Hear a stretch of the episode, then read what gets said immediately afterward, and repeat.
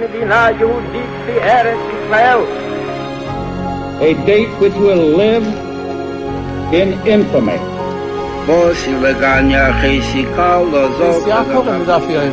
Both of those projects, initiatives, got off the ground because of the Ger Rebbe. The 11 Olympic team members slain in West Germany. The Olympic Games. Zugehört waren Brüder in Amerika. Vertraut und Schabbat, es ist Gitter.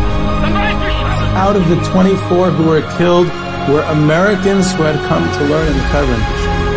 I say one million Jewish children who were made to be cut loose.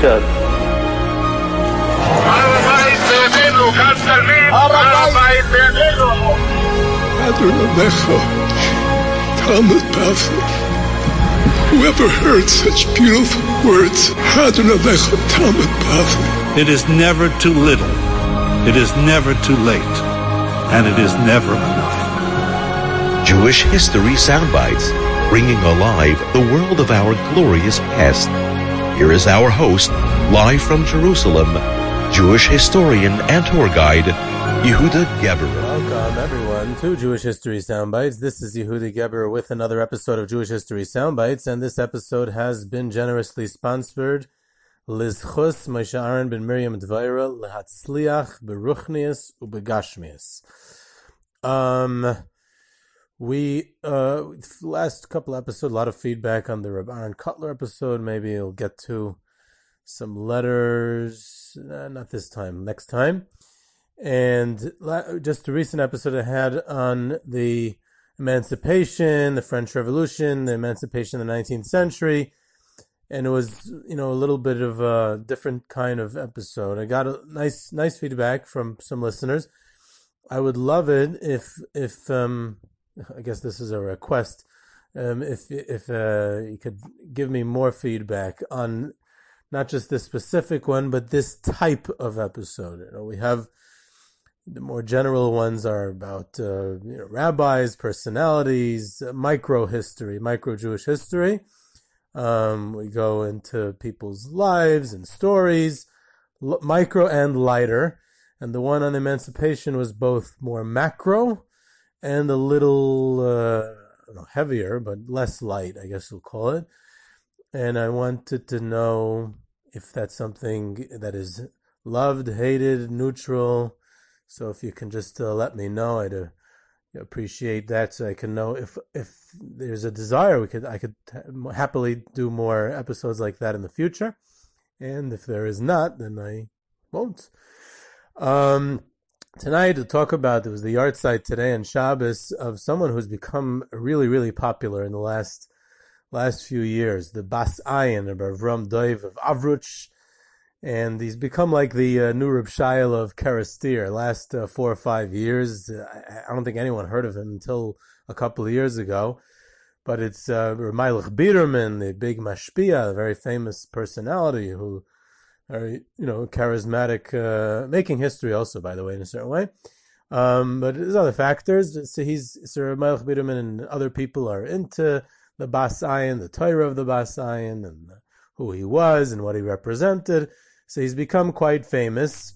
So we're going to talk about him and who he was. So if everyone's already talking about him and and uh, going up to Tzfas and everything, so we might as well at least know a little bit about him. He's buried in the old Tzfas uh, Jewish cemetery, where it's famous as the Arizal and and Rabbi Yosef Karo and other famous personalities who some are there, some aren't, and there's a lot of you know fake graves there. It's, it's a very exciting place. I love bringing groups there all the time um, and you know, they've done some some groups up to Tveria and Sfas. Those are nice, nice historical trips, which is possible to do virtually also.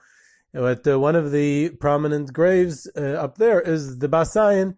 He's in a cave, actually, a little below the Arizal. It's a spelunking in, you know, a little cave exploration once we're going uh, kind of hard to get into, a little narrow entrance, and you're literally going into a cave in the cemetery. He's there together with a couple of other big Hasidic tzaddikim, Rav David Shloima Eibshitz, who wrote the uh, great Hasidic tzaddik, and he wrote the Arve Nachal. But the non-Hasidim might know him because he wrote the, he was a big Paisik also, he wrote the Levushe Srud, on Shulchan Aruch, and there's another uh, another one in there in that same cave, a student of the Maggid of Mezritch, Reb Aryeh Leib Volchisk. But either way, the more famous one in there is the Basayin of Ram Dov. And um, uh, the Sefer is very popular. A lot of people um, own it. Some even study from it. But that that is definitely not my department. That you should go to Ramaylich Biderman and other people who know how to give over the Torah of his Sefer. So I'm just going to talk about who he was. He was in Ukraine during the third generation of the Hasidic movement, a student of the Talmud of the Reb Levi Yitzchak Berditchev, and of other tzaddikim at the time, primarily though of the Chernobyl dynasty, the Meor Einayim, the founder of the dynasty, Reb Nachum Nachum of Chernobyl, the Twersky Chernobyl dynasty, and then his son Reb Muttel of Chernobyl, the Chernobyl Magid. Um, very close with them, maintained a very safer Basayan. Uh, he said he only wants to print it if the Chernobyl Magid gives a uh, haskama. And the Basayan was actually a rabbi. He was a communal rabbi. He was a tremendous Talmud Chacham and Paisik of Allah. We have even chuvas of his in you know halachic response in in halachic uh, areas. And he was the rabbi of Ovrich, of this city in the Ukraine. Um, was for, prior to that, he was in Khmelnik and uh, that but the Ovrich was the one that gave him his name. His wife was from there, um, and he later on was the rabbi of Zhitomir, which was a quite a large city in Ukraine. So he was a very prestigious and well-known rabbi and important rabbi. Both of them, both of these towns, both Ovrich and later in Zhitomir, had responsibility, rabbinical responsibility to towns nearby. So he was like a, a regional rabbi and Paisik. So he was uh, very much known as as that, and at the same time was also a Hasidic uh, tzaddik. He um, he uh, he, you know, he had a tish. He had he accepted pidyonis and kvitlach. He was a regular Hasidic with a court, the whole deal. And so he, was, he served really in both positions, which there were other rebbes who did that. Um, Avrich uh, later uh, was famous as hosting another prominent Hasidic tzaddik. De- decades later, the son of the Tzemach Tzedek, or basically Yitzchak Schneerson of, of Avrich, he had a Chernobyl-style Hasidic court, uh, much to the consternation of Lubavitch. Um, we discussed him and and his brothers in the context of the passing of the Tzemach Tzedek in that episode about Kapust and Lubavitch, and you could check out that episode as well. But either way, the Hasidic movement in the in Ukraine during the time of Ramdayev Avrich, the main um, dynasties was was uh, later to become a few years, you know, in, into his uh, rabbinical career. Uh, um, uh, so it was Yisrael of Rizhin, the Rizhiner, and of course Chernobyl. Chernobyl was the original dynasty. Those are the two major ones, and they already had branches. And then there was this kind of like second tier tzaddikim in Ukraine, and, and he fit into this category. He wasn't as famous, he didn't have as much influence, but he was already well known, more as a rabbi, but also as a tzaddik. There's other ones like that at the same time. Ramesh Tzvi Savran was uh, was there in Ukraine at the time. Then, of course, there was senior tzaddikim living in the Ukraine at the time. The Aptarov, he was in Mezhebish. Rab Nachman of Breslov was around during the earlier years. So, but the the the the, the birthplace of the Hasidic movement uh, was was there, this area, but the the center was already shifting west to Galicia and Poland, and what remained in Ukraine was the ones I mentioned: Rizhin, Chernobyl, Aptarov, Breslov, Savran, others. But it, that was that was you know was already second stage to what was developing further west, and that's where he finds himself. That's just to give it a a little bit of uh, of context. He's serving as a rebbe and a rabbi, and he would continue to be that way when he would move to Tzfas eventually. He would be both a Hasidic tzaddik and a rabbi of the community. And to give it further context, uh, just discuss uh, the two interactions with with uh, other famous uh, historical personalities, two very different historical personalities that he closely interacted with. So to give it further flavor of when he lived and, and what type of world he was in. So there's the famous maskil uh, Avram Ber Gottlober, who's a, fascinating story, and when, whenever we get to the Haskalah, we'll definitely discuss him.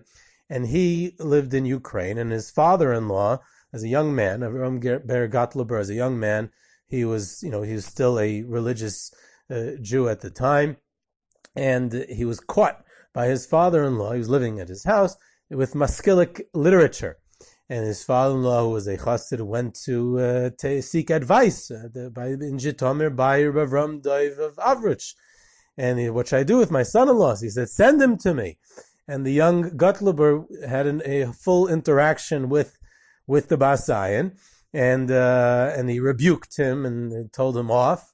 And, uh, and eventually this led to Gottlober's divorce from this young lady and, and uh, and then you know the rest is history as far as Gottlober was concerned. He became a maskil, and uh, in his later in his he's later a famous warrior against Hasidim. He did not like them, and he described in his memoirs his encounter and his debate with uh, Rav Ram Dov of, of Avrich, not in a very complimentary way, but that's his perspective as as a maskil. Um, and he blamed him for all kinds of things. Either way, that was when he was the rabbi in Jitomir. Now, also the in the other side of the spectrum, the legendary Chabad Chassid of Hillel of Paritch, who was one of the most famous uh, Lubavitch Chassidim in history.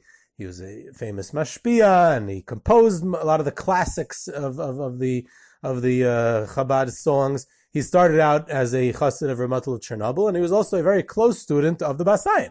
He was a close Talmud of the Basayan in in Jitomir and studied from him, and so he had that that interaction as well.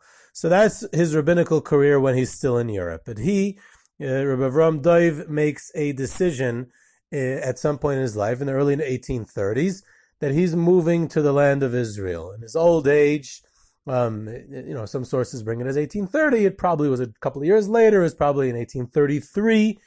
And he, he decided to pick himself up and move, which was very unique at the time. So why did he do it? So there was several reasons, actually. One was his love for Eretz Yisrael. His love for it comes across in his Sefer, the Basayan. He said that, that, that, the land of Israel is the Nikuda HaPnimis, the epicenter of Jewish life. He discusses it a lot. It's one of the primary themes in his Sefer and in his thought, which is one of the reasons that Ramayel Biderman uh, talks about. He makes a big deal about him and leads thousands of people to. Uh, someone told me today in, in shul. Of course, in my shul, someone uh, sponsored a kiddush in honor of the Basayan's yahrzeit, and I had to speak about him. I was honored to speak about him at the Kiddush. But uh, so someone says to me afterwards, he said, you know, no, there's 3,000 people up with uh, Ramayel Chbirim in this Shabbos in Tzfas. In five to 10 years, you know, if you don't go up to Tzfas for the Basayan's yahrzeit, you're like not Jewish. It's going to be, you know, that's where it's going to get to. Either way, so so a lot of it was about his, you know, his description of his love for the land of Israel. He also very also very unique for the time. He goes at length in, in certain places to describe his love for lashon hakodesh, for the holy tongue, which uh, is a similar language to modern Hebrew. And uh, pre pre the Zionist era, again, this is the 1830s. Both of those, loving the land of Israel and loving the holy language, lashon hakodesh, were two important traditional positions that were u- unique for a Hasidic leader at the time but uh, definitely part of his legacy. And it was, you know, it wasn't even controversial in those days to to to have to hold to maintain those positions. Um, so reason number one is is because it's central to to um, um, um again back to his lashon hakodesh thing. He he he wanted or he believed ideologically that that we should revive the use of lashon hakodesh in the land of Israel. A very interesting uh, position. Either way, that was reason number one why he wanted to move. Reason number two is unfortunately, and this is one of the tragedies of his life, he did not have any children, and he never did. And he thought that moving to Eretz Yisrael would help, would assist him have children. He said Avram Avinu, when he moved to the land of Israel, he merited to have a child, so perhaps I will as well. He never did, unfortunately. It was part of his tragedy. Um, and part of his mystique today, why people, you know, want to, you know, uh, go daven there and, and connect to it and, and all kinds of things. So that was reason number two. Reason number three is even more interesting, is that he wanted to get away from the brewing and emerging disputes in the succession in the Chernobyl dynasty. He was very close with the Chernobyl dynasty. Ramatl of Chernobyl was getting elderly and sick, and he had a lot of sons and uh, he sensed that it would gonna there was going to be tension, and who was going to take over the leadership. He did not want to be involved. He wanted didn't wanted to stay away from the dispute, and um, and, uh, and eventually uh, Ramatul Chernobyl's uh, children all divided up the dynasty into into to, to, to Tolna and Rachamistrifk and Skver and Trisk and one branch stayed in Chernobyl and Harnesteipel and several others. But uh, anticipating that tension and that dispute, he wanted to get away from it. So that and that seems actually to be the main primary reason why he wanted to move away, though it's uh, you know not uh, not as exciting as the other reasons. It was definitely not messianic. Uh, we discussed the non-messianic aspect of the Vilna Gaon's uh, Talmidim and their uh, aliyah to Israel in the uh, in the early 1800s in a different episode about the forgery of the Kol Hator, and you could check out that episode also, which that generated. I still get feedback from it, and people don't like it. But you know, the truth sometimes is not so exciting. So the Ravram Dave of Avruch's uh, um, uh, moving to Israel was also non-messianic, and like the earlier Aliyah of the Hasidim, and in the in the 18th century, and the Talmidei Hagra, it was not it was non-messianic. It was nothing to do with that. He would after the earthquake, he discussed the Mashiach coming, and he and he he taught, gave chizik to people, and don't worry, this is the beginning of the geula, and it's going to come soon, and, and, and you know, and we have to recover. And it was a way to inspire people, but it does not seem from anywhere that it was the reason, the catalyst for his moving to the land of Israel in the first place. So he is the first major Hasidic leader to move to the land of Israel since 1777, when Nachum Mendel of Vitebsk and Rome Kalisker moved. And that's a big significance. Why? Rav Kalisk passed away in 1810. The Hasidic community in Tzfas and Tveria was growing, and there's no leadership. There was no Rebbe who moved to Eretz Yisrael, and almost none even visited. Reb Nassan of Nemerov, actually, the Talmud of Reb, Reb Nachman, visited in the 1820s. Um, he was one of the only ones. So there's a real leadership crisis in the Hasidic community in Israel. Um, and the, and, uh, and he comes and he fills that uh, leadership void. And he comes with a group of Hasidim. He comes with at least, uh, it seems tens. It seems like at least like, you know, 40, 50 uh, other people. Quite a significant uh, a move uh, uh, for that time. And he immediately becomes in charge of distributing the Chalukah money. He's the head of the Kailul Volin, which is the Hasidic community for Rizhin and Chernobyl. And he himself is personally financially independent. You know, he still received pidyonis from uh, Hasidim, but he himself owned real estate, apartments in Zhitomir, and he had someone manage them back in Ukraine and send him the rent money. So he supported himself and those close to him, and he never took a penny from the Chalukah system. And I had an episode about the Chalukah system, which you should check out, which is important to understand uh, this context. So there's a double uniqueness here. Number one, he's a Hasidic leader. Number two, he's part of the old yishuv, which sustained itself on the Chalukah money, but he's financially independent, which is very, very important for being, you know, in a, in a position of leadership, and this uh, increases the people's belief in him and trust and integrity. And he works on rebuilding a community which already had lots of challenges even before the major shakeups of the ensuing decade. Um, there's another fellow, Gershon Margolis, who was a more problematic individual who he had to share the leadership with. Um, but he, uh, he, Bavram Daiv has Tish, he receives Kvitlach, he's respected by all, even by the Prushim, the students of the Vilna Gaon who also lived in Sfas at the time. And this might come as a big surprise, and I hope it doesn't disappoint any of the Litvaks among our listeners. But it seems that the head of the Prushim community, Rabbi Yisrael of Shklov, student of the Vilna Gaon, author of the Pe'as HaShulchan, gave Ravram Dov of Avrich a kvittel. Huh. Wow. And while he was there, Ravram Dov also helped found the Ashkenazi Chevra Kadisha of Tzfas. He develops uh, the community. Now, there's some major events uh, um, that come over that decade, which he, you know, he planned to live out his golden years in quiet and study and lead his community quietly during his later years. He was already an old man, and instead, this the 1830s. There was probably not a single decade that had such major upheaval, especially to the community of Svast, and in, in, the in the, that whole 200 year period. It was a major uh, um, one crisis after another. The first one was in 1834, shortly after he arrives, the Syrian peasant revolt. But the the uh, Hebrew uh, term for to describe it sounds much better. It's the Mered HaFalachim, the Falachim, which is the, the Syrian peasants, their revolt. And um, that will, I'll, get, that in a second. The second one was the Great Earthquake, the most famous one, the Great Earthquake of 1837, which basically destroyed the Jewish community to us.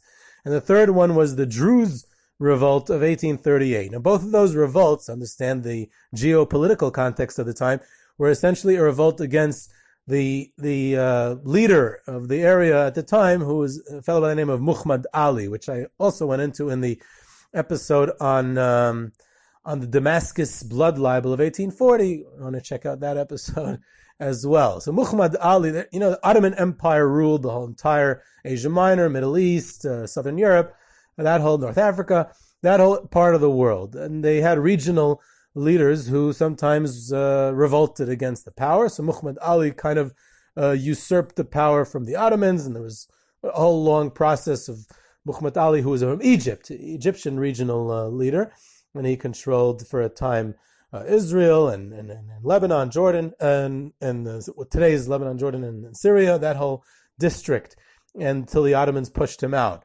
Um, but under Muhammad Ali, so, you know, lots of people weren't excited about his new rule. So the first one was the Syrian peasant revolt was against Muhammad Ali, essentially against Muhammad Ali. And uh, the Druze revolt wasn't directly, but it also was, uh, you know, again, essentially the overall rule of Muhammad Ali. So it was a, a tenuous uh, situation. And the, of course, the, uh, the the Jews suffer. Uh, there's plunder, there's financial, you know, uh, you know, the economy goes better, and it's more than that. There's plunder. The houses get destroyed. People are homeless. Businesses are destroyed. A lot of people, their property is simply stolen. There's even it's like pogroms. People are killed, and and a, really a terrible situation. Both of those revolts, and then the great earthquake completely destroys all the buildings loads of people uh, uh, die in the earthquake. The Jewish community is completely decimated. And um, so we have Rabbi Avram Avrich, the Bas Ayin's leadership during this crisis. Um, he he uh, on one hand his his Hasidic as a tzaddik leadership. There's all kinds of stories about miracles that he that he was able to perform, and during the earthquake when he gathered uh, the the members of his of his community in, in the shul during the earthquake, and, and he had them go over to a certain corner of the shul, and when the when the shul collapsed during the earthquake, the the the uh, that corner didn't didn't co- completely collapse, and it didn't crush them, and they all survived. Whoever was with them survived, which it probably something of the sort happened because there's good documentation for it. And In fact, if you go to that shul, the shul still exists, of course, in the old city of Tzfas today. There's a plaque a pretty ancient plaque up on the wall of the entrance of the shul that, that states that this shul, the miracle happened of, of Avram Dov, the Bas Ayin, and, uh, and, uh, and, and, uh, and that's, that's in the realm of his, as a Hasidic tzaddik. On the other hand, as a true leader, uh, there's a lot of practical things he did. He first made a rallying cry. Don't leave Tzfas. Don't abandon the community. We're going to rebuild. There's the rehabilitation time. He has diplomacy with the local governing officials and he, goes around and he knows how to talk to people and he's a, a true leader and his distribution of funds, his honesty, you know, he himself, like I said, was financially independent. And um, it's interesting, uh, Montefiore, Moses Montefiore visited in 1839. And there's an assessment of Eliezer Halevi, uh, from, both from a previous visit and this visit twice actually. His secretary, his legendary, his famous secretary, Eliezer Halevi, who always accompanied uh, Montefiore on his travels. So um, he writes how impressed he was with the leadership and the, the personality of of uh, of the Bas Ayin. Is also interesting in the diary of Judith Montefiore, Montefiore's wife, um, who was also she writes about how this you know amazing impression that uh, that the Bas Ayin made on anyone who came into contact with him. So it's interesting that she writes that in her diary as well. By the way, the Montefiores themselves also didn't have children, so you know they they visited his house. He, in, fact, the Bas Ayin and his wife hosted the Montefiores for breakfast once. They had a whole meal, a whole suda, a whole reception for him. Uh, interesting uh, tidbit there. So Montefiore himself was very impressed Um, and he and he and he stated the fact. He said that it was as as opposed to uh, the other Jewish communal leaders in Sfas who distributed the majority of the the stimulus package that Montefiore gave to the Yishuv, they stimulated the majority of the funds to Talmidei Chachamim. That was the philosophy of the old Yishuv, but the Basayan did not do so. The Basayan distributed based on how much damage each individual sustained as a result of the earthquake, irrespective of their uh, Talmudic scholarship background. It was completely based on an economic assessment of how much damage they had, they sustained, and how much they needed. Um, so the there was the Montefiore stayed for ten days in Sfas during that uh, visit. There's all kinds of ceremonies. We have to devote at least one, maybe even more episodes to Montefiore and his visits to Israel and Eastern Europe. And um, continuing with his diplomacy and fundraising, the Basayan uh, corresponded with the Rizhiner, who was the most powerful Hasidic leader in Ukraine, to get help with the earthquake victims and with other uh, leaders back home. There's all kinds of letters from him that we still have. Uh, in his last year or two uh, in, alive, the Basayan was the undisputed leader of the Ashkenazi community in Sfas. Even the Prushim, um, Rabbi Yisrael Shklov had moved to Yerushalayim, and uh, and uh, you know his, he, he distributed all the Chalukah uh, money, both for the Prushim and for the Hasidim in the town. And he was the address for any communal or individual issue during his last couple of years. And unfortunately, in 1840, there was a cholera epidemic. So again, another relevance to today is that uh, is that there was a cholera epidemic, and unfortunately, he did not survive that uh, epidemic, and that's what his past. Uh, that's what did him in. Uh, he passed away in 1840, childless, no dynasty that continued. He was replaced by his famous Talmud and also a Chernobyl Chassid, Reb Shmuel Heller, who became the rabbi of Tzfas for decades. It was another story. So that's uh, about the Bas Ayin. This is Yehuda with Jewish History Soundbites. You can reach me at Yehuda at YehudaGeberer.com for questions, comments, um, sources, tours, trips, virtual tours, lectures, sponsorships, and um, you can subscribe to Jewish History Soundbites on Podbean or your favorite podcast platform. Follow us on Twitter at JSoundbites, and I hope you enjoyed.